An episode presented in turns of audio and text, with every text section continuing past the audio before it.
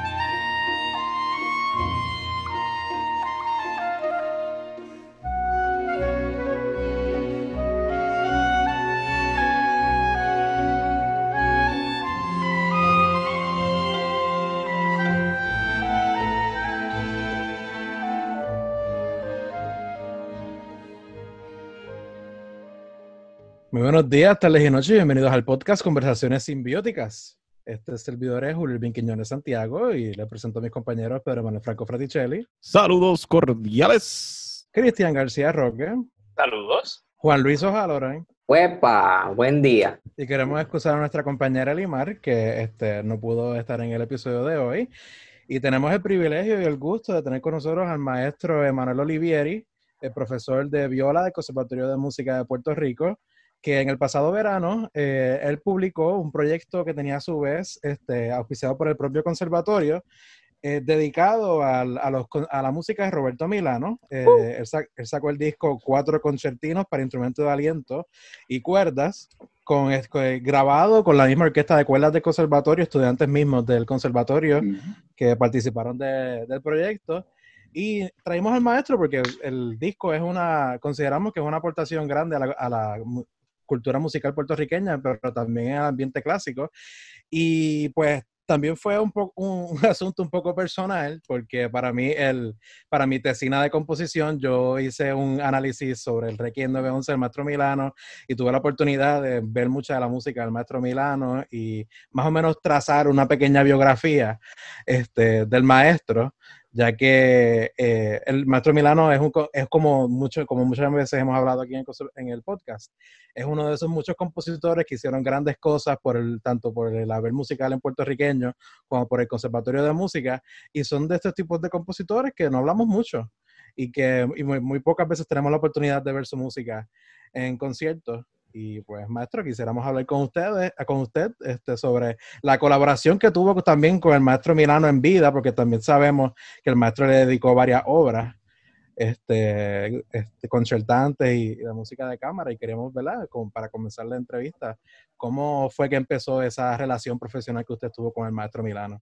Buenas, un placer. este, muchas gracias por la invitación. eh, fabuloso trabajo que están haciendo, los felicito mucho. Pues mira, para ir al grano, eh, Roberto Milano fue, yo lo conocí desde pequeño porque mi papá, Luis Olivieri, eh, director de coros y de fundador de la Sociedad Puertorriqueña de Directores de Coro. Eh, y Roberto Milano llegó, no tengo la fecha exacta, he leído varias fechas, pero vamos, 75 por ahí. Y ya para el 80 y pico estaba colaborando con mi papá en un instituto de música sagrada. La idea era preparar a los músicos de iglesia eh, para enseñarle piano, solfeo, dirección, composición, todo, como un tipo de conservatorio, pero enfocado hacia la música para las iglesias. Ese fue, yo creo, el, primer contacto que ellos tuvieron. Además, mi papá como director de la, del coro, él tenía un coro, se llamaba interdenominacional, un coro independiente. Eh, después se lo cambió y se llamó Escola Cantorum. Y aparte de eso, el coro de la Interamericana Recinto Metropolitano, cuando era uno solo, ahora tiene, bueno, no sé si ese coro sigue, mi papá falleció hace tres años, eh, yo sé que la, que la, Escuela de Música Interamericana tiene un coro que creo que dirige eh, Ángel Matos todavía. Eh, pero aparte, pues, después se convierte en coro comunitario de la, de la Universidad Metropolitana, de la recinto metropolitano de la, de la INTA. Pues en esos coros pues se cantaba mucha música de Milano también. Y se estrenaron piezas de él, sinfonías, corales, este, piezas para coro, para coro solo, es una ópera eh, como se llamaba Bethlehem Inn, que cantó también Zoraida López, profesora del conservatorio. O sea que se hizo mucha música antes de incluso de que él fuera facultad de conservatorio. Y claro, él iba a casa mucho, eh, semanas visitaba una o dos veces. Eh, y pues yo lo conocía, yo todavía pues, estaba todavía formándome como, como violista. Eh, entonces, en el 1992, yo llegué a estudiar la maestría en en Nueva York. Y él un día me dio una obra así, de, nuevo, él, componía. y, esa es la historia de todos estos cuatro concertinos, es igual. O sea, él, componía por vocación, no, no, esperaba que le cayeran comisiones porque pues, todos los compositores saben que son muy... Puerto Rico, Puerto Rico. en Puerto Rico son muy pocos, ¿verdad? Los privilegiados que les ocurre eso. Así que nada, él componía, eh, tenía su rutina de componer un poquito todos los días. Eh, y entonces me, me, dedicó ese dúo, un dúo para viola y piano, tres movimientos, aproximadamente como 15 minutos. Eh, lo grabé en el 2000. Y después le pedí un concierto para viola que no ningún compositor, eh, sí, ninguno hasta la fecha había hecho un concierto de viola, porque Roberto Sierra fue posterior y no creo que haya ningún otro, si la memoria no me falla. Así que en el eso fue en el 2000, creo que fue en 2000 o 2001, no me acuerdo. 2001 me imagino. Eh, tengo la, partitura por ahí. Pues me escribió ese concierto para viola y orquesta de cuerdas. Ese sí ya fue comisionado de una comisión absurdamente pequeña, ¿verdad? Que era lo que yo podía pagar. Una obra de media hora.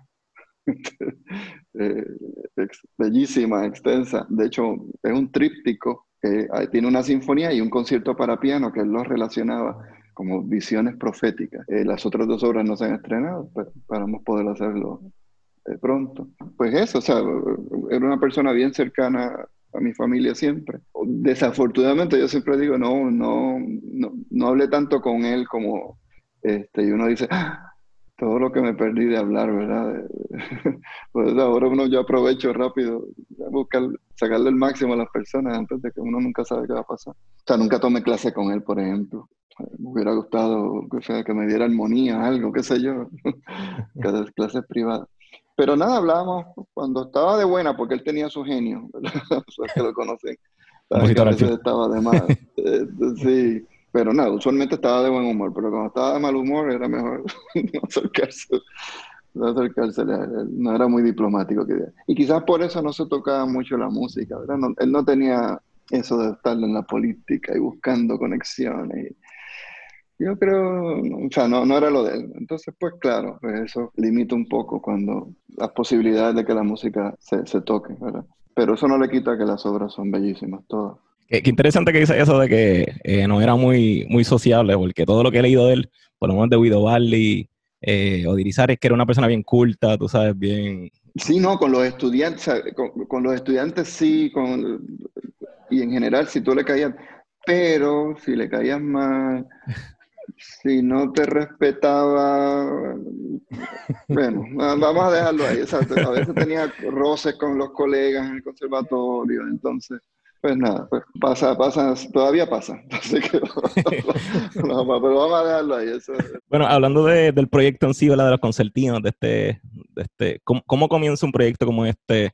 Obviamente uno siempre tiene el deseo de grabar la música de uno, uno sabe todo el trabajo que es lo que es juntar músicos, lo que es pagar la misma grabación, que en este caso la auspició el conservatorio. ¿Cómo, ¿Cómo, esto se va formando? Bueno, Sí, mira, yo empecé ya desde esos concertinos, como te dije, fueron, él se los escribió y, y Katy en, un videito que preparamos, de, ella explicaba siempre, él vino un día y me dio un concierto, escribí esto para ti, para que lo...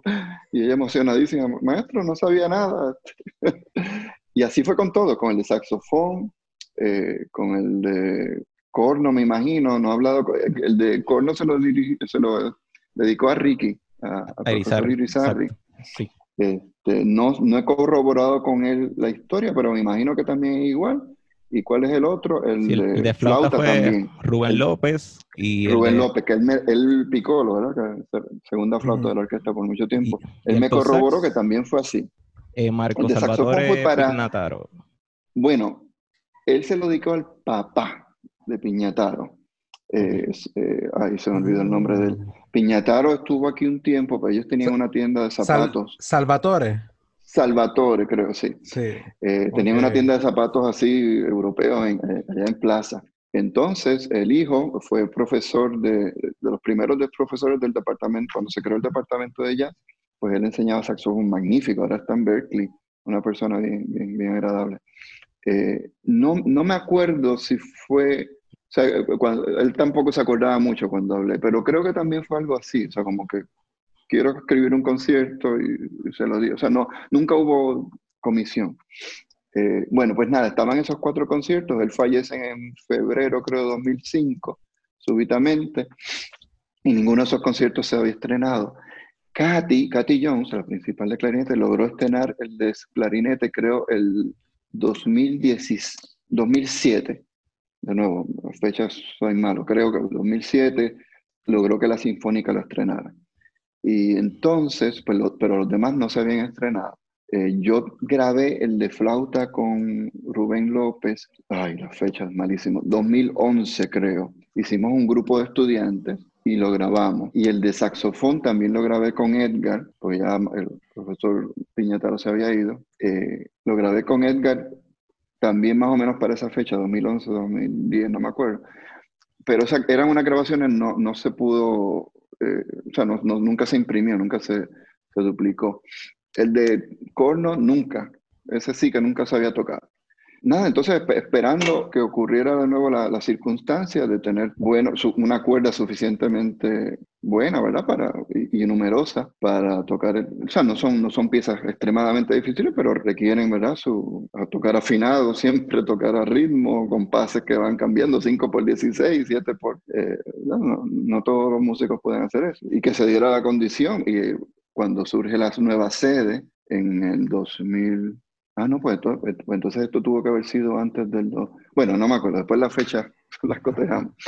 Eh, la nueva sede creo que fue en 2009, ¿verdad? O algo así.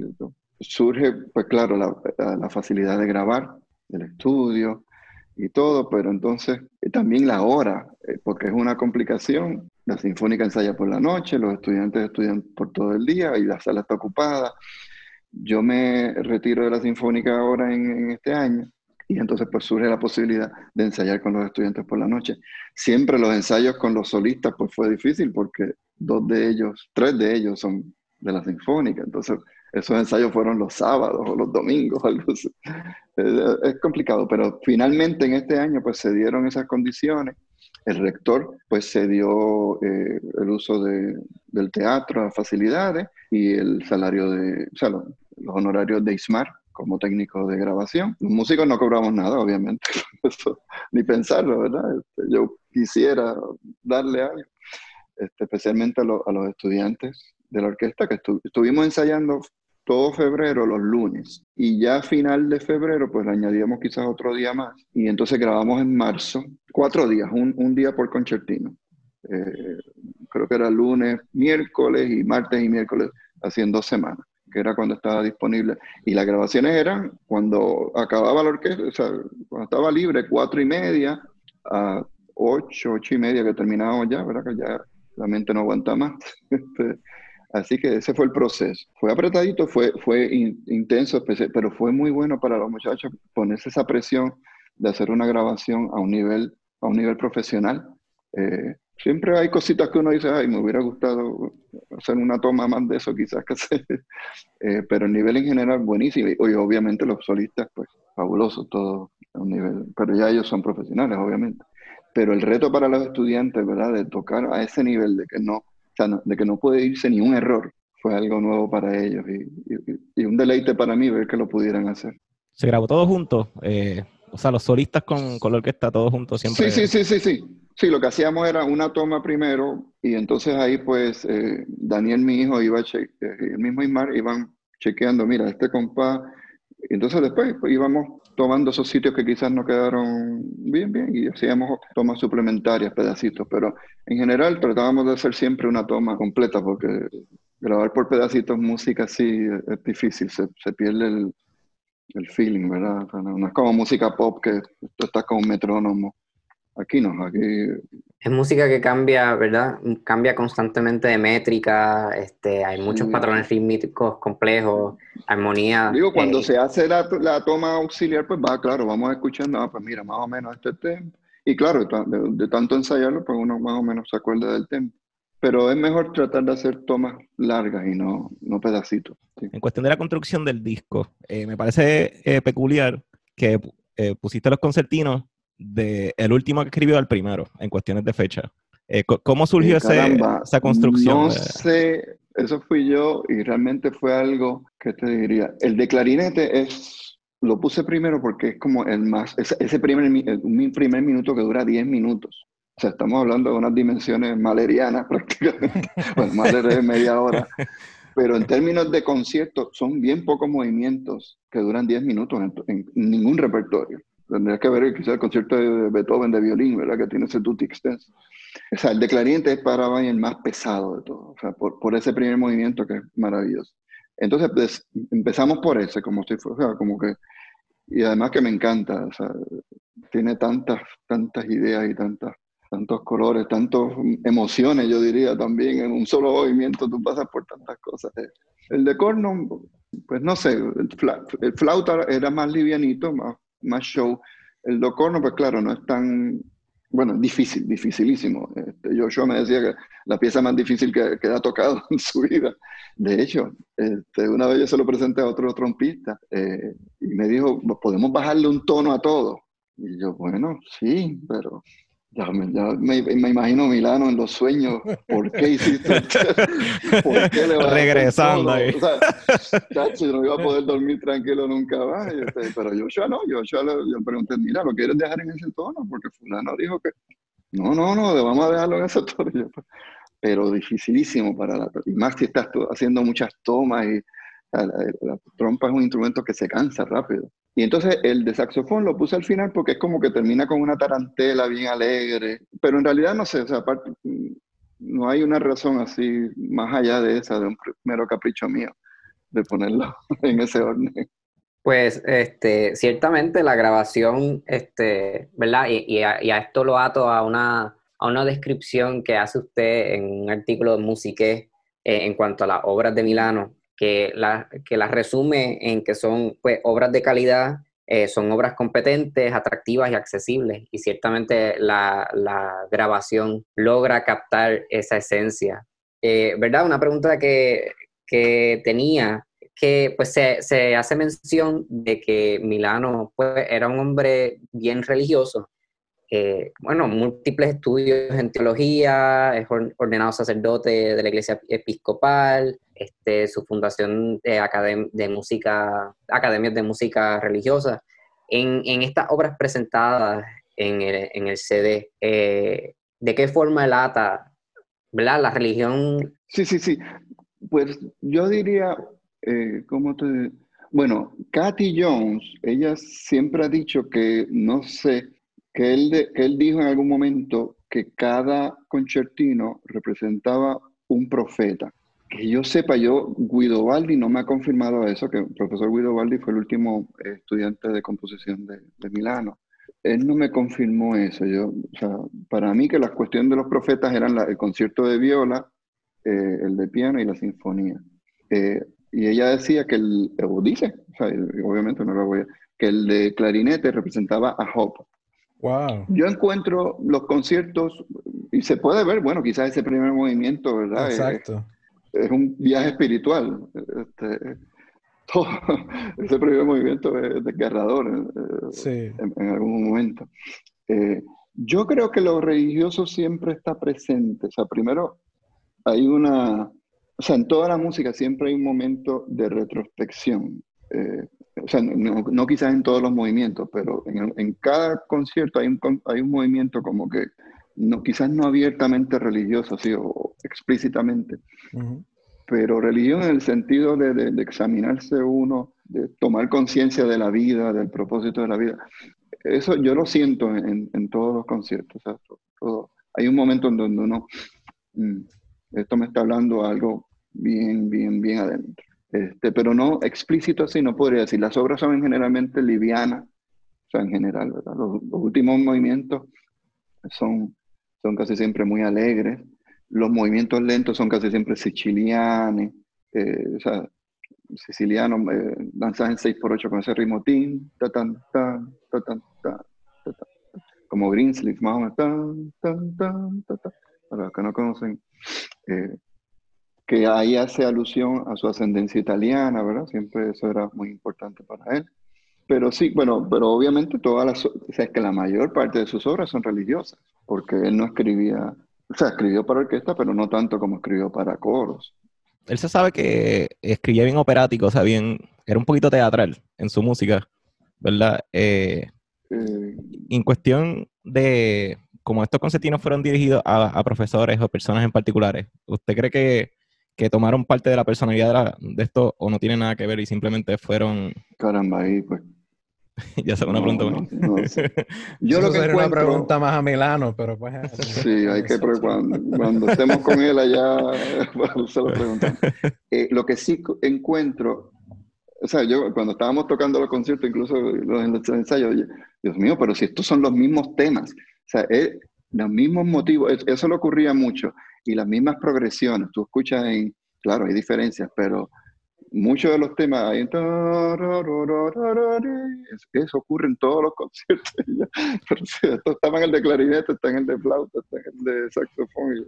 Fíjate, eso mismo le decía yo a, a Juan, eh, que en cuestiones de, de estructura, eh, son bien parecidos todos y también en los sí, motivos sí. y en las partes. Son y... como variaciones de unas mismas ideas que, que, él tenía en la mente en ese momento. O sea, como él también quería, creo que todos se, eh, que los concertinos, todos se, se, se, interpretaran en un mismo concierto. Eh, de hecho, la partitura que yo tengo eh, fue una que preparó Sandín, eh, que fue el que lo copió, un, un alumno de él. Y están los seis, faltaron dos, pero esos otros dos es el de violín, fue un poquito más temprano, creo que fue 2000 o 1900, y el de piano que fue cuando él vino a Puerto Rico, 70 y algo. 76 creo que el de piano. Y yo decidí no incluirlo primero porque se pasaban del tiempo de un CD, que son 75 minutos. Y además que estilísticamente no son igual, pero él los agrupó, seis concertinos uh -huh. para diversos instrumentos con acompañamiento de cuerdas. Esos, esos dos ya uh, había hablado con, ya tengo lo, la profesora Gil y al profesor Cabán, este, y vamos a grabarlos ahora, pero bueno, va a haber que esperar un poquito. Pero sí, los, o sea, los vamos a grabar, pero estilísticamente son eh, muy diferente. O sea, no. Los de vientos, eso sí que se pueden considerar, son una misma obra en cuatro versiones. Yo, yo, lo veo así. Sí, a mí me resultó bien interesante ahora que hace la, la mención de que, de que creen que, que el primero de clarinete estaba pensado en Hope porque a, aquellos que nos gusta pensar a veces intertextualmente sobre las piezas y como que buscar narrativas y conexiones, como que tiene sentido la, construcción de ese concertino en específico, porque si mal no recuerdo, creo que es en el segundo movimiento que hay un tema del primer movimiento que vuelve, o no recuerdo si es en el tercero. Creo que es en el tercero, sí, por lo menos del de clarinete. Sí, creo que es en el tercero que, que vuelve. En el Alegro. Ah, Es que ya, ya yo los tengo todos en la mente. Sí, pero que, que ese, ese concierto en específico tiene como que un carácter bien ansioso, bien insistivo, como que bien, bien en- en- insistente, como que de un carácter que, que busca expresar algo que, no, que como que no pueden expresar. Y, y me recordó mucho a- al concierto, al, al Requiem 911 en cuestión de algunos usos armónicos que él hace, Mm. que son más representativos de las últimas obras de él. Sí, eh, yo diría que, digo, sin quitarle a, la- a- a la- a las obras anteriores, eh, y yo no conozco mucho de las obras anteriores, pero, aparte de las obras corales que conozco, eh, pues porque mi papá las hacía y yo a veces tocaba en la orquesta, eh, pues sí, estaba muy bien hecha y, y hermosísima. Él tiene una, Todas las naciones alaban al Señor, una obra para coro y, coro, eh, coro y orquesta, eh, preciosa. Pero uno la oye y sí, fabulosa y está muy bien. Eh, las obras que llegó, cuando llegó a Puerto Rico, aparentemente él pensaba que empezó a escribir música tipo española. Le hizo un quinteto a los hermanos Figueroa, así como bien, bien español. Bueno, el concertino para piano es medio, tiene un poquito de español y medio rabeliano también, se parece un poquito al concierto de piano de, de Sol de Ravel. Eh, o sea que él fue pasando por distintos eh, tipos de influencia. El dúo que me escribió de viola eh, tiene un poquito, ahí empezó a explorar acordes de cuarta y a veces suena a Hindemith. Este, no todo el tiempo, o sea, pero en algunos momentos. Y son obras fabulosas y a mí me encanta tocarlas. De hecho, es de las obras que más he tocado. Pero yo creo que con estas últimas obras, de verdad, él logró un estilo, bueno, decir único es difícil porque, o sea, se oye mucho de Sostakovich, se oye un poco de Bartok, la escala octatónica está por ahí.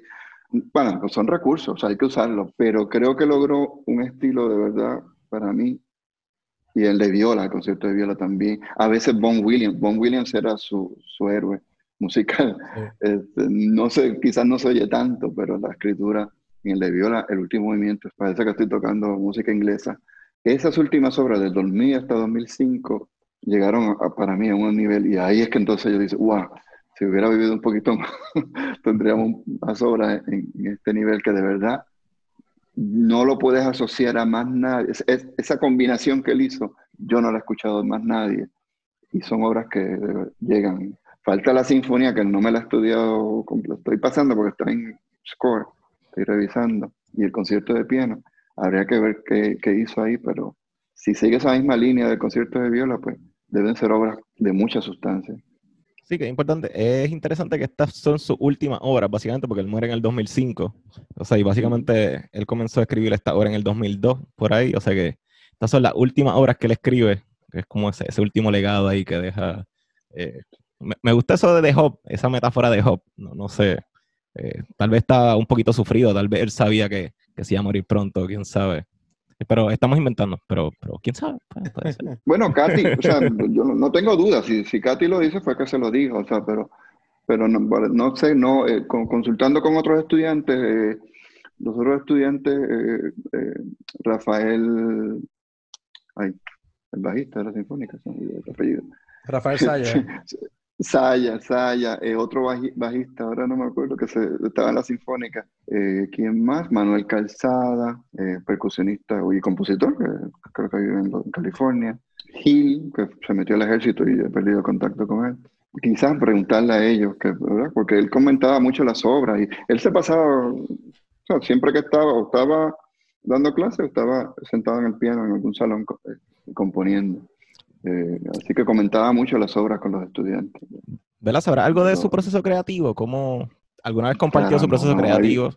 Ahí quizás los estudiantes, eh, habría que hablar con Rafa. Sí, porque Sí. está- estaba leyendo la, la tesis de, de Julio, entonces pues él tiene estas tres frases, ¿verdad? Eh, que es menos es más, es la primera, la otra es sin manteca y la última saca la leche de la vaca. Sí, sí, Guido Baldi también. sí, sí. Nada, son unos co- conceptos tradicionales, ¿verdad? De Ujú. escritura, saca la leche de la boca es usa un motivo y sácale al máximo ese motivo. O sea, no, no, no traigas motivos a lo, a- lo loco, o sea, con pocos motivos. Eh, menos es más, pues algo parecido a eso, o sea, no, no hay que traer tantos elementos. Todos son lo mismo. O sea, que, y eso pues desde Beethoven, ¿verdad? Es lo mismo. O sea, como con un motivo yo puedo sacarle el máximo y eso le da una cohesión a la música y una lógica. Precisamente con los mismos elementos, eh, estructuras parecidas, mismos motivos, ¿verdad? Tal vez cambios de tiempo parecidos, eh, pues, pues lograba resultados distintos con cada uno de sus instrumentos, ¿verdad? Que, y lo hizo efectivamente.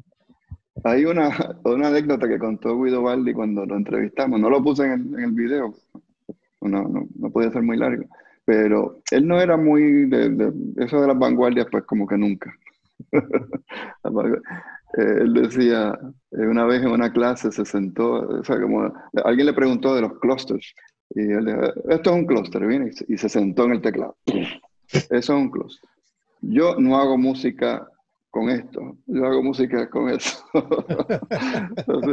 nada, o sea, pues, este, pues o sea, nunca entró, es como decía, eh, ¿quién era un compositor americano? Yo compongo con notas y ritmos, ¿verdad? Sin quitarle, ¿verdad? El, el, mérito y, lo interesante que pueda hacer la, los métodos más vanguardistas. Pero él no, él, se quedó siempre en eso. La sinfonía de lo que he estudiado es lo más disonante, pero en general su música es, como dice Guido Baldi eh, en, la entrevista que le hice, sin dejar de ser placentera, es moderna, o sea, uno nota es moderna, pero nunca llega a ser chocante. Ni, es, un, es, un, modernismo que, que, puede agradar a todo el mundo. No, eso, eso fue su, su decisión estética y como uh -huh. y cada, cada compositor tiene que tomar esa decisión, que por qué línea estética me voy a ir. Este, el mismo algo... Guido Baldi, creo que es que menciona en la entrevista que le hizo Julio el, el, el proceso de Milano como maestro al, al ayudar a un estudiante a, con una composición o con una pieza y él menciona que el eh, Milano siempre estaba abierto a posibilidades, que a pesar de que él, por ejemplo, no se relacionaba tanto con el lenguaje musical más atonal o más de vanguardia, si un estudiante le traía una pieza que tenía esos elementos en ella, él siempre ¿verdad? los respetaba y estimulaba a que el estudiante encontrara su propio lenguaje. Que si lo comparamos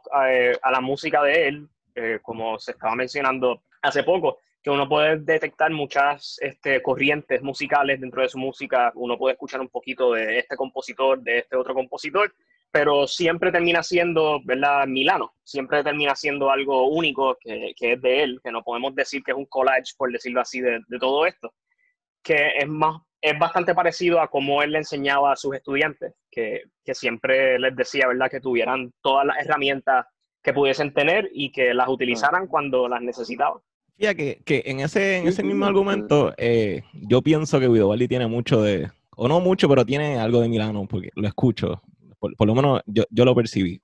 Que uno siempre, aunque quiera buscar, ¿verdad? O de, desapegarse de, de, de los maestros, pues son, son, nuestros maestros y siempre nos, nos, llevamos cosas de ellos. O sea que tampoco nos podemos desligar por completo.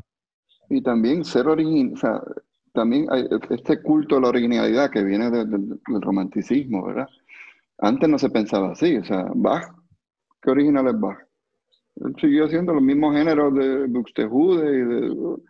Solo que los llevó a un nivel, ¿verdad? que, que, nadie más los había llevado. Pero él no se inventó nada nuevo. Beethoven, aparte de ponerle voces a la sinfonía y hacerlas más largas, obviamente, no creó nada nuevo.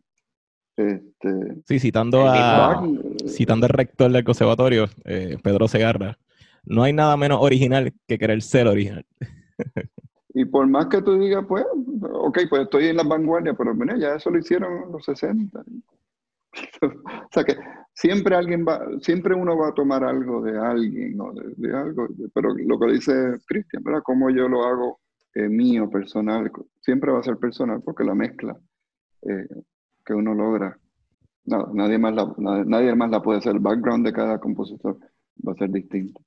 O sea, obviamente el que se vaya por la línea vanguardista, pues tiene un problema de, con el público, ¿verdad? O sea, como, si es que le interesa eso. O si es como dice Milton, Babbitt, ¿verdad? Que, who cares if you listen?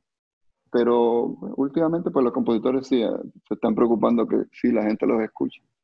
Es verdad, este, yendo por esa línea de eh, ¿verdad? composición, este, en la tesina de Julio, él hace una cita de Rafael Saya, donde está hablando sobre cómo Milano nunca escribía para virtuosos, siempre escribía música que los estudiantes pudiesen ejecutar.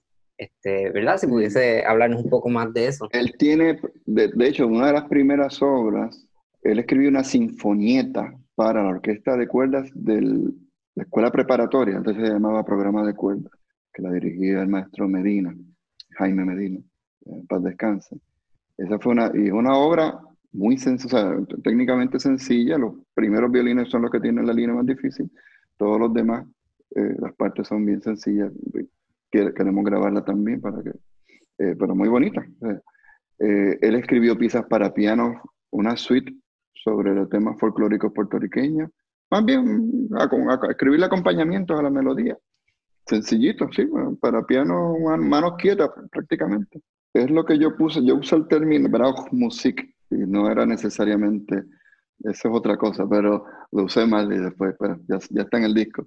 Pero más o menos, ¿saben? Porque Brauchmusik se lo inventó Hindemith. Era música para, para uso, o sea, para, para tocarse, para disfrutar los que están tocando. Y en ese sentido, pues sí, comparte un poco. O sea, música, eh, tú necesitas una sonata para trompeta, pues te escribo algo. ¿A qué nivel lo quieres? Pues música para coro. Ah, pues si es un coro comunitario, pues mira, pues ya yo sé, que saber escribir a, cada nivel, a, nivel del grupo que, que, lo va a tocar este, para las circunstancias que van, en cierto sentido, hasta el Requiem 911. Okay, ocurrió este evento, pues voy a escribir algo eh, para esa situación. A diferencia, pues, de, que, la otra forma de ver la música, que déjame ver qué me inspiro. No, no, hay una situación específica, o me piden hacer una ópera para niños. Él hizo una ópera para niños que la tocó, o sea, los cantantes eran juveniles y la orquesta era la orquesta de la libre de música, El Espejo de la Reina pues ahí sí, en, ese sentido, pues es afín a, esa idea de Hindemith, de componer música que sea práctica. Me parece lindo, la verdad, porque, em, ¿verdad? Yo no soy compositor, pero creo que algunos compositores y nosotros mismos ejecutantes, a veces en el proceso de nuestra eh, educación avanzada musical, conservatorio, en otras instituciones, pues a veces eh, nuestro ojo y nuestro, eh, nuestro oído están puestos en, pues, en, en el más allá, en seguir alcanzando nuevos niveles y, nuestros ojos están puestos pues en, ejecutores y en compositores superiores, avanzados, virtuosos. Y entonces pues me parece bien bonito que Milano siguió componiendo, pero no se, no, se limitó a, virtuosos ni, ni, ni este tipo de élite musical, sino que él también compuso para grupos de niños, este, ¿verdad? con un propósito educativo este, de formación que no, se limitó necesariamente a, componer para los que ya están a cierto nivel, sino que él estaba dispuesto a, componer para personas en todo tipo de, nivel musical. Y ese es un, de nuevo, un prejuicio típico de los, instrumentistas, ¿verdad? Que estamos siempre buscando más, más y más virtuosismo, y que, pero a veces, de nuevo, nosotros a veces somos los peores críticos de la, por ejemplo, música popular o el oyente típico de música popular, tú le pones algo así de Paganini, qué sé yo, y, ¿por qué tanta nota? ¿Verdad? Los mismos solos de en, las canciones, ya, ah, sí, antes estaba Jimi Hendrix en los 60, pero ya los solos no son así. O sea, los solos son algo específico que vaya con la canción. O sea, que el virtuosismo por el virtuosismo, la dificultad por la dificultad, no, no, no apela en realidad a la gran, al oyente en general.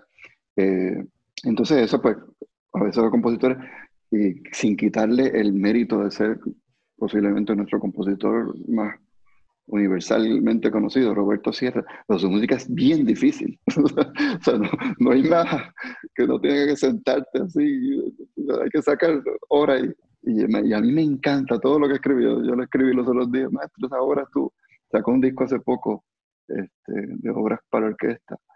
Eh, Claro, las obras para orquesta pues no son tan difíciles, pero cuando son obras solistas, la sonata de viola, el concierto de viola, pues son obras, obviamente, pues, él escribe para un nivel de profesional más alto, pero que no necesariamente tiene que escribir ese nivel. O sea, hay coros de iglesia, hay bandas escolares, hay, entonces, y la, y la gente se lo disfruta tanto, o quizás más, esas obras, que una obra muy virtuosa. O sea, que de nuevo, son prejuicios que uno tiene quizás ah, pues si no, si no es tan difícil la obra, la obra no. Si eso es muy sencilla, como que no tiene valor. En el Renacimiento, todas esas obras para viola, y, eh, Marán Maré y todo eso, sencillísimas, pero son músicas preciosas. Quería preguntar, eh, usted es la que vio básicamente el crecimiento y la trayectoria de, de Milano, ¿verdad? Eh, y también que ha estado en la Sinfónica, ha estado en el Conservatorio, ha estado en distintas instituciones, ¿verdad? Que eh, ha visto cómo se mueve la cosa, ¿verdad? La manteca. quería preguntar, ¿cuál fue la manera en que logró Milano de que se tocara tanta música de él? ¿O qué ha cambiado a través de los años, ¿verdad? Que ya no se toca tanta música, por lo menos de compositores. No creo que se ha tocado tanta. Él, la pieza, en los años que yo estuve, yo estuve casi 30 o más, desde el 85. Yo empecé estaba en el conservatorio. Yo empecé en la Sinfónica en el 85 eh, y en los dos años que estuve haciendo la maestría, estuve hasta, hasta el año pasado y un año que me tomé de licencia. Eh, y creo que solamente las tres, él compuso tres danzas sinfónicas. El concierto de clarinete, y yo creo que ya. Pero él tiene varias óperas también. Sí, pero eso no lo tocaba la sinfónica, perdón. No, eso era eso eran grupos aparte. por ejemplo, con mi papá, eso era que él llamaba una orquesta de, así, lo tocábamos en la Interamericana. No, no, nada de esto era la sinfónica. Este, ¿Qué te puedo decir? O sea, siempre ha sido difícil para los compositores que le toquen. De hecho, yo estaba hablando los otros días con Ernesto Cordero y dice, ahora estamos más fácil. O sea, antes, en los años 70 eh, y 60 quizás, había un prejuicio enorme contra los puertorriqueños. O sea, que la sinfónica tocara música puertorriqueña era bien difícil. Cuando yo entré en el 85, yo diría que fue la primera temporada, pues los compositores se unieron, e hicieron ANCO, creo que se llama, Asociación Nacional de Compositores. Ahora sí estaba Carlos Vázquez, Carlos Cabrera, eh, Cordero, no me acuerdo del conservatorio, me imagino que estaba Aponte. Eh, y entonces lograron que la Sinfónica programara, yo me acuerdo yo, el primer año que yo entré, prácticamente en cada concierto había una obra puertorriqueña. Pero después eso bajó. Eh, después vinieron otros directores. Eso fue con Don Alonso, si mal no me acuerdo. Después vinieron otros directores que pues, no tenían esa visión. Con Valdés he visto un poquito más. Eh, o sea que, ahora relativamente, por ejemplo, a Alberto Rodríguez le han programado y creo que la van a programar otra. A Johanny, creo que la han programado. Eh, siempre ha sido difícil, o sea, no, te digo, no creo que Milano realmente le tocaran mucho. O sea, estoy hablando en 30 años, quizás dos o tres, dos o tres veces. Sí, eso, eso es otro capítulo. Eso no, que interesante que Milano intentó entrar al conservatorio desde, desde mucho antes, desde los 80, y, fue en el 94 que vino, vino a entrar realmente, a lograr entrar. Pues de verdad, y no sé, es que antes estaba, estaba Mauri, cuando yo estaba estudiando en el conservatorio, estaba Mauri, Luis Antonio Ramírez, eh, yo creo que ellos eran los, y Aponte, esos eran los tres profesores de composición. Sí, que estaba fuerte la, competencia, estaba fuerte. Por eso que ya había, que ya había unas plazas. Creo que es, él entra cuando muere a Mauri en el 95, si no, me acuerdo. Que ahí es que surge la posibilidad de él. Y él no entró nunca con plaza, él siempre fue por contrato, que yo me acuerdo. Eh, no, o sea, no sé, de verdad, no sé si se intentó antes, pero pues no había plaza, me imagino. Sí, creo que, creo que yo había encontrado en el archivo del conservatorio una solicitud que él había llenado como en el 74. Mm, ah, bueno, cuando llegó.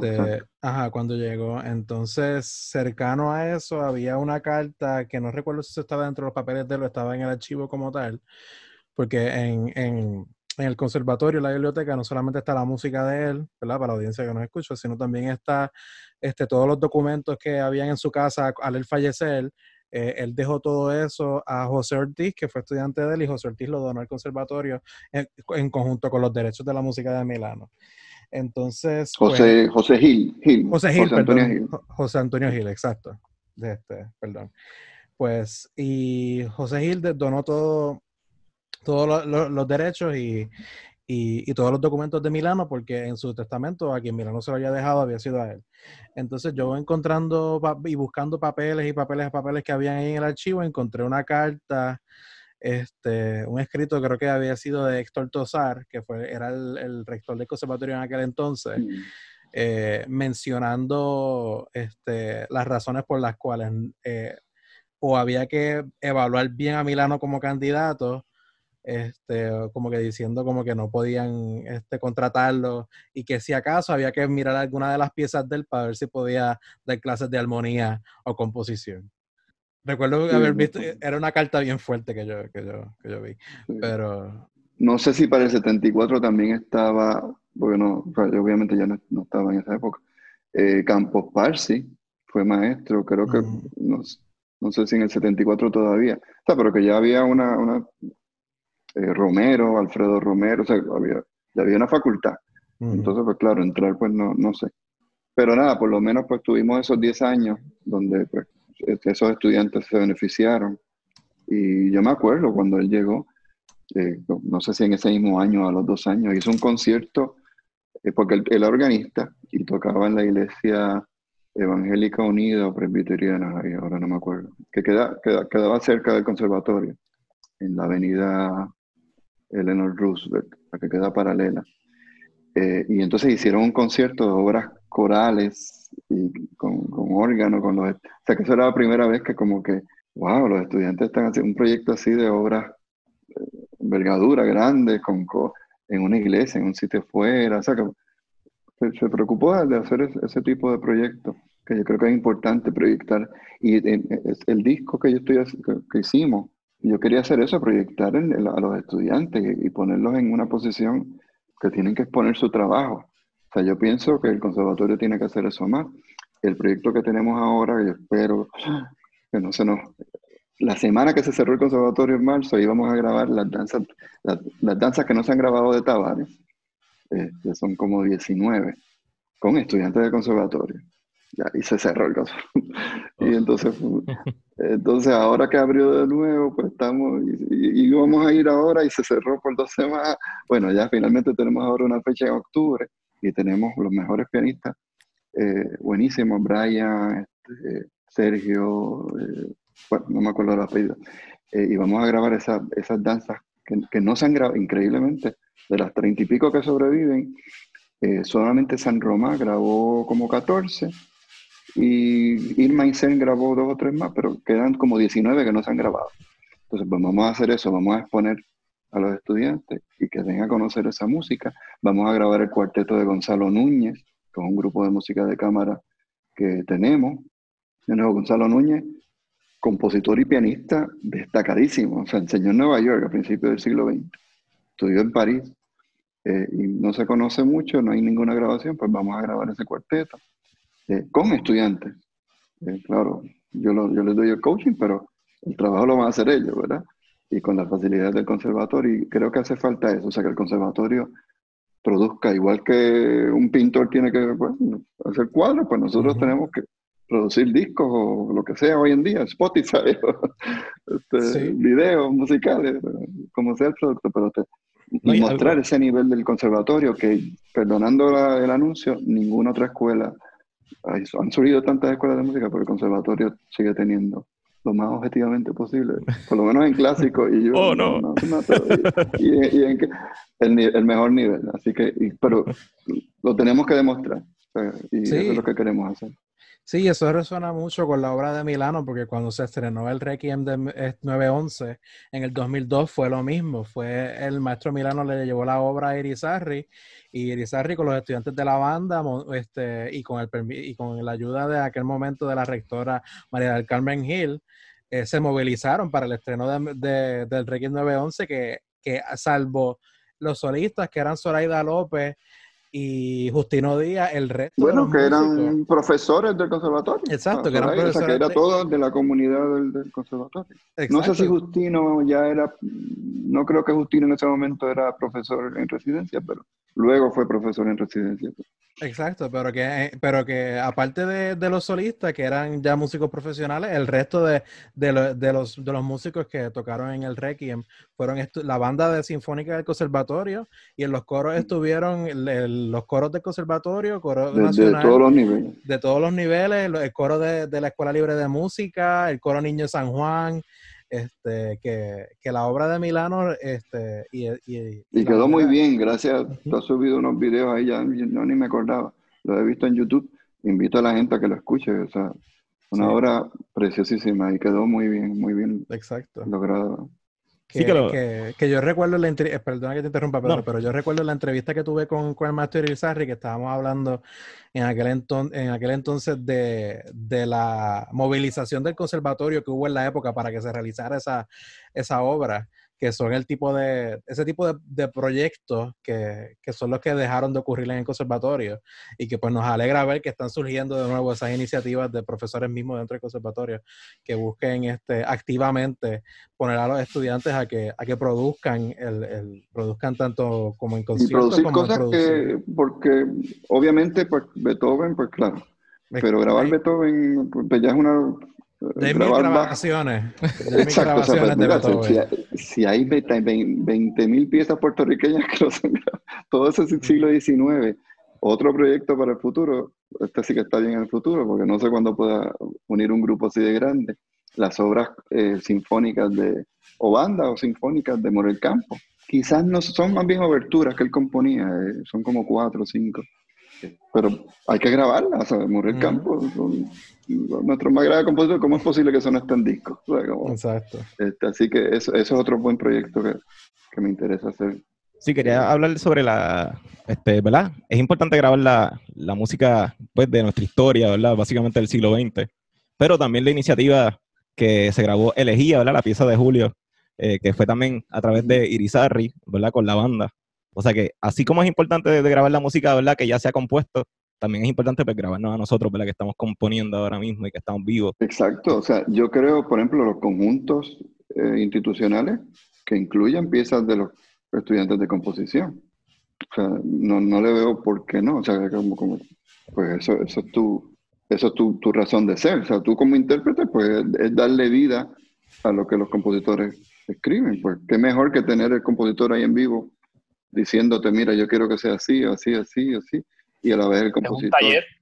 Exacto, a la vez el compositor ve lo que funciona, lo que no funciona. Que vayan a hacer obras maestras. Ah. Qué presión. Imposible, o sea, algunas serán buenísimas, otras no tanto, pero ¿qué importa? Se hacen. O sea, como que. Exacto. O sea, lo mismo pasa.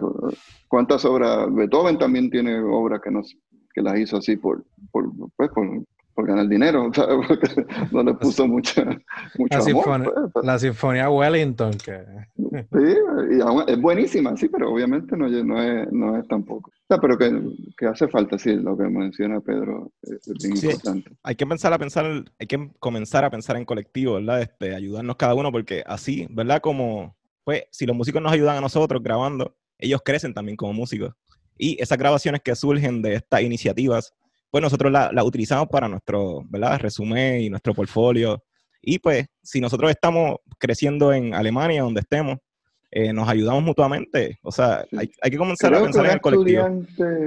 Creo que tengo, de hecho, ahora qué bueno que me lo acordaron, porque le voy a preguntar. Eh, Jason, un estudiante mío de viola, eh, Emanuel Segarra le hizo una pieza.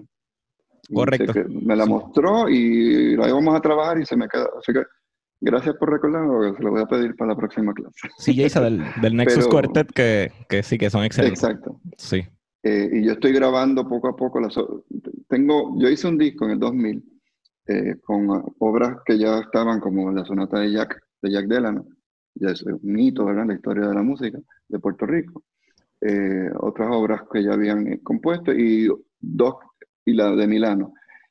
Entonces ahora estoy grabando, aprovechando el tiempo, ¿verdad? Que no puedo hacer proyectos con mucha gente.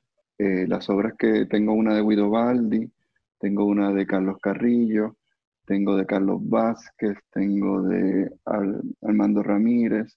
Eh, la, empecé por una de dos violas de Nicky Aponte, este, que él la había compuesto para otra persona, no, no, la grabó, no le hizo nada. Y yo, yo, se la estrené el año pasado y la acabo de grabar y la, ya está en Spotify. Buenísima, tres piezas cortitas. Así se llama Tres Aires Caribeños. Una es Guaguancó, otra es Montuno y otra es un aguinaldo. Bien. Este, eh, hay que hacer eso. O sea, si no hacemos eso. Julio, para el playlist, hay que, hay que hacer otro playlist. ah, sí, sí, sí, sí. Sí, pues esa está en Spotify. Y eso es lo bueno, que ahora este Spotify, deben hacer un programa sobre eso, porque la verdad que es algo revolucionario. Tiene sus fallos enormes, especialmente para música clásica. Eh, o sea, la, gente no escucha unas... ¿Saben qué es? Yo averigüé, es un tercio de centavo por stream. ¿Y cuántas veces alguien va a escuchar un movimiento de Mahler? yo mismo, la novena, yo la he escuchado como tres veces en mi vida. porque es demasiado larga, o son movimientos de media hora. Entonces, o sea, música clásica no se escucha tanto como una canción pop. Entonces, el modelo ese de streaming, estamos en un momento interesante de transición, eh, pero la gente ya no va a comprar discos, entonces hay que ver cómo, cómo los músicos. Julio compró el de Milano, enséñalo ahí, Julio, enséñalo ahí. Ah, sí, ah, sí, oh, oh, míralo ahí, míralo ahí. gracias, gracias. En la librería Laberinto, viejo San Juan. ah, qué bien, sí, sí, pues es de los pocos jóvenes que compraron. sí, Julio es un hipster. Ciertamente, pero ciertamente la ventaja de Spotify, perdonando que cambie el tema, es tener prácticamente toda la música grabada, acceso. O sea, eso antes era ni, ni un sueño. Yo me acuerdo, para yo escuchar algo tenía que ir o a la biblioteca del conservatorio, que no tenía tantos discos, cuando estaba antes allá en Atorrey o a la de la Yupi. Yo estoy la de la Yupi tenía un poquito más de discos, pero tampoco era la gran cosa. Un concierto de viola, si conseguías una versión, era un éxito. ¿En qué año estudió la Yupi? Eh, igual que el conservatorio, del 85 al 90 y, eh, bueno, 84 al no, cuatro años. Yo, hice un bachillerato en matemáticas, a la vez que hacía el conservatorio, a la vez que tocaba en la sinfónica. Era una locura, no sé cómo, Este, ya no me acuerdo nada del de matemática, un poquito de cálculo, pero que me dio la oportunidad de estudiar. De hecho, hay un artículo que me hizo hace poco eh, Dufrasne, y él me, preguntó ahí muchísimo, está en 80 grados, eh, ahí está bastante. Eh, y, claro, la Yupi me dio la oportunidad de conocer el, el, departamento de música de la Yupi, tomé algunas clases ahí que me convalidaban en conservatorio, y de también tomar clases con Luis Rafael Sánchez, con eh, se llama Matilde Albert, o sea, con otro tipo de profesor de, psicología. Creo que ayudó, en algo me, me, ayudó, porque el conservatorio, pues claro, es un poquito limitado las opciones de... Se nota a veces la diferencia de los mismos estudiantes cuando, cuando están, tienen ese trasfondo de, de la UPR con el conservatorio, que simplemente los que siempre han estado en el conservatorio. Sí, sí, pero hoy en día, mira, es que de verdad, de nuevo, hoy en día se aprende cualquier cosa en YouTube, o sea, hay tanta información o sea, de verdad, eh, estos últimos 10 años han sido una revolución en todo. O sea, y a la vez es peligroso, o sea, porque tú te puedes estar ahí te vas por una línea. o sea, es tanta y tanta música, pero es maravilloso a la vez. Eh, pero sí hay que ver cómo, cómo entonces los músicos van a cobrar de ahí, porque realmente el modelo que ellos tienen no, no está pagando nada. Bueno, nada, realmente eh, gracias, gracias por ver la soportación, Manuel Olivieri, realmente eh, yo creo que nadie o casi nadie está haciendo esto de grabar a nuestro, a nuestro ¿verdad? nuestra música puertorriqueña y es algo que tiene que emularse, tiene que, repetirse y ojalá mucha gente pues, siga su ejemplo eh, porque eh, es un trabajo, hay, mucho trabajo. Exacto, hay mucho trabajo, tanto los, como tú dijiste, los actuales como los históricos. la, la musicología también en Puerto Rico ha estado muy descuidada si comparamos con países hermanos como Cuba. Pues, hay, trabajo, o sea, rescatar todas esas figuras históricas y, y, ya no es tan caro, o sea, no es tan complicado. Antes, pues producir un disco sí era, era muy complicado. Hoy en día es relativamente fácil, pero sí hay que tener el empeño, el tiempo también. Y bueno, esperamos que muchos de los jóvenes de ustedes también tomen esa iniciativa y, afrontar los retos, como dije, los retos de una época bien diferente y más ahora todavía cuando no vislumbramos conciertos en un año por lo menos. Y siguen cambiando, año de elecciones. Eh, oh. todo, todo está complicado hoy, pero nada, pues es lo que nos tocó vivir y hay que hacerle frente a eso. Bueno, muchas, nuevamente le damos muchas gracias al maestro este, por estar aquí con nosotros y compartirnos sobre su experiencia. Un placer, un placer. Con la música de Milano y toda su labor que ha tenido en pro de la música puertorriqueña. Eh, maestro, eh, si a nuestra audiencia quiere buscar más sobre su trabajo y, los proyectos en los cuales está involucrado, en, ¿a través de dónde lo pueden conseguir? Pues eh, la música la estoy subiendo a Emanuel Olivieri con una M, todas y de punto eh, en Spotify. Eh, si escriben Emanuel Olivieri, yo tengo una página que no me da tiempo de actualizarla mucho, pero ahí voy subiendo algunas cositas que encuentro en... Está bajo Camerata, que es la orquesta, una orquesta que yo tengo, más bien de música popular. Camerata PR, eh, slash Olivieri, cameratapr.com slash Olivieri, y entonces ahí es como una subdivisión donde voy subiendo, por ejemplo, grabaciones antiguas de danza. Yo creo que ustedes hicieron un programa, no sé si incluyeron una de esas, la orquesta de Cocolía, que era la orquesta que tocaba con, con Morel. escuchar eso, ver cómo se tocaba su música, ¿verdad? Por sus mismos músicos. Y es maravilloso, eso, eso nada más, escuchar eso fue una revelación para mí. Ahí pues subo cositas así. Eh, Emanuel Olivieri PR, creo en Instagram. Y en Facebook, Emanuel Olivieri. Sí, pues, pues, pongan Emanuel Olivieri, gracias a Dios no hay mucha gente que se llame así. Búscala en Google, búscala en Google. Exacto. Pero para la música, si quieren escuchar ese disco que grabé en el 2000, que lo subí hace poco, ahí está obras de Jack Delano, de Luis Antonio Ramírez, de Quintón, que fue una adaptación de, una romance de violín, de Pedreira, una pieza bellísima que le escribió Marta Montañez para cello. Yo lo que hice fue la tocar en octava arriba, eh, en viola, y había otra más. Ah, y la de Milano. Ese disco que lo hice en el 2000 eh, está ya ahí, lo pueden escuchar también, libre de costo. eh, nada, y todo lo que vaya subiendo, yo espero subir, eh, como ahora estoy grabando esas piezas que les mencioné de compositores actuales, pues puedo, enseguida que termine, eso es lo bueno, que ahora no hay que hacer un disco, sino que uno termina y la puede subir como single y después si acaso las puede agrupar como un disco. Pero no hay que esperar todo el proceso de un disco, ¿verdad? Que toma tiempo. Esto es otro tema, pero eh, ¿qué es la que hay con la filarmónica ahora mismo? Eh? Con la, eh, con la que orquesta, camerata. Sí, sí, sí. Sí, porque está, acuérdate que está la Somuano, que es la filarmónica original. Este, esa pues, Ahora, la que eh, mi orquesta es más bien, o sea, hacemos unos conciertos como temáticos, bien populares, porque obviamente no tenemos ninguna subvención. O sea, nosotros, yo pago de lo que sacábamos en boleto. Entonces, pues, obviamente música clásica se me hace, o sea, sería muy difícil porque ya la sinfónica prácticamente acapara todo ese, todo ese público. Este, y si no, probarte también, o sea que no. Eh, pero entonces hacemos conciertos de música de cine, de... ¿El de Queen era de? Halloween. Queen. Que se canceló hace este, poco, se lo enviaron. Sí. Yo iba para allá. que cancelarlo porque, sí, porque se iba posponiendo, posponiendo, pero Bellas Artes nos dijo ya no se puede posponer. Eh, tenemos Queen, o sea, tenemos rock, ese tipo de conciertos. Los Beatles también lo hicieron. También, eh, bueno, ese Beatles fue otro grupo. Yo hice Beatles hace 12 años con la Sinfónica. Eh, ese fue el primer concierto así sinfónico de Beatles que se hizo hace 12 años con la Sinfónica y los cantantes de Objetivo Fama, un programa. No sé si ustedes se acuerdan de eso. Wow. Este, sí. Eh, pero entonces tenemos de Navidad, de música de anime, de videojuegos, de cosas que pues que yo sabemos que pueden Broadway atrae también mucho público. No, es interesante porque eh, Enrique Irizarry, ¿verdad? Que hemos hablado de él, él es sumamente criticado porque él, por la música de Star Wars.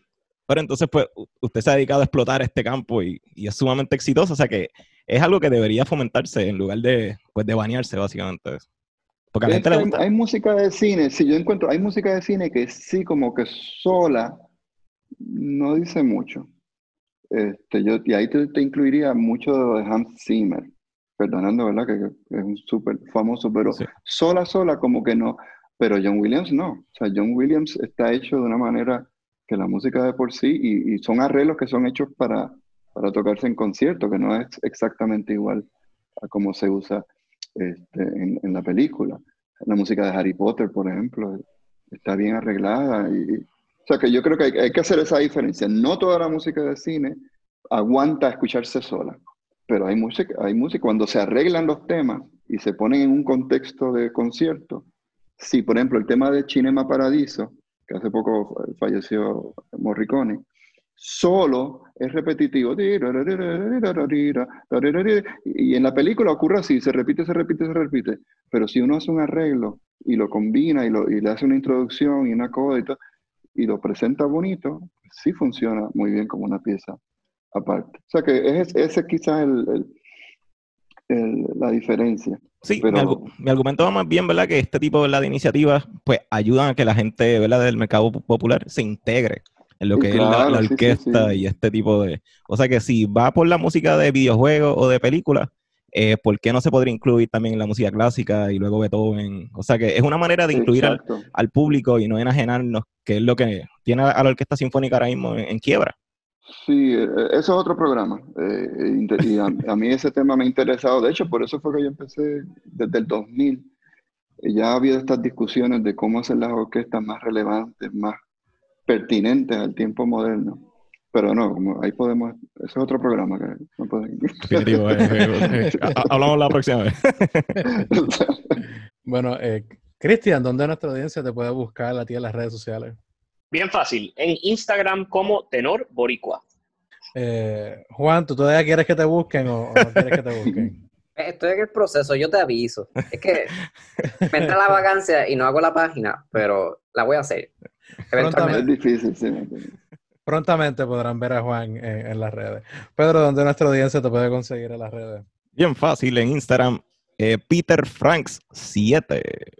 Este servidor Julio, Julio de Quiñones Santiago. Me pueden buscar en mi página de internet toda mi información sobre los proyectos este, sobre todo los proyectos en los cuales estoy involucrado, julioquiñonesmusic.com.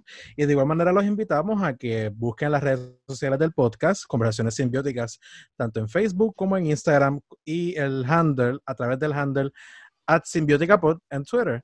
Eh, muchas gracias a nuestra audiencia y será hasta la próxima. Hasta la próxima.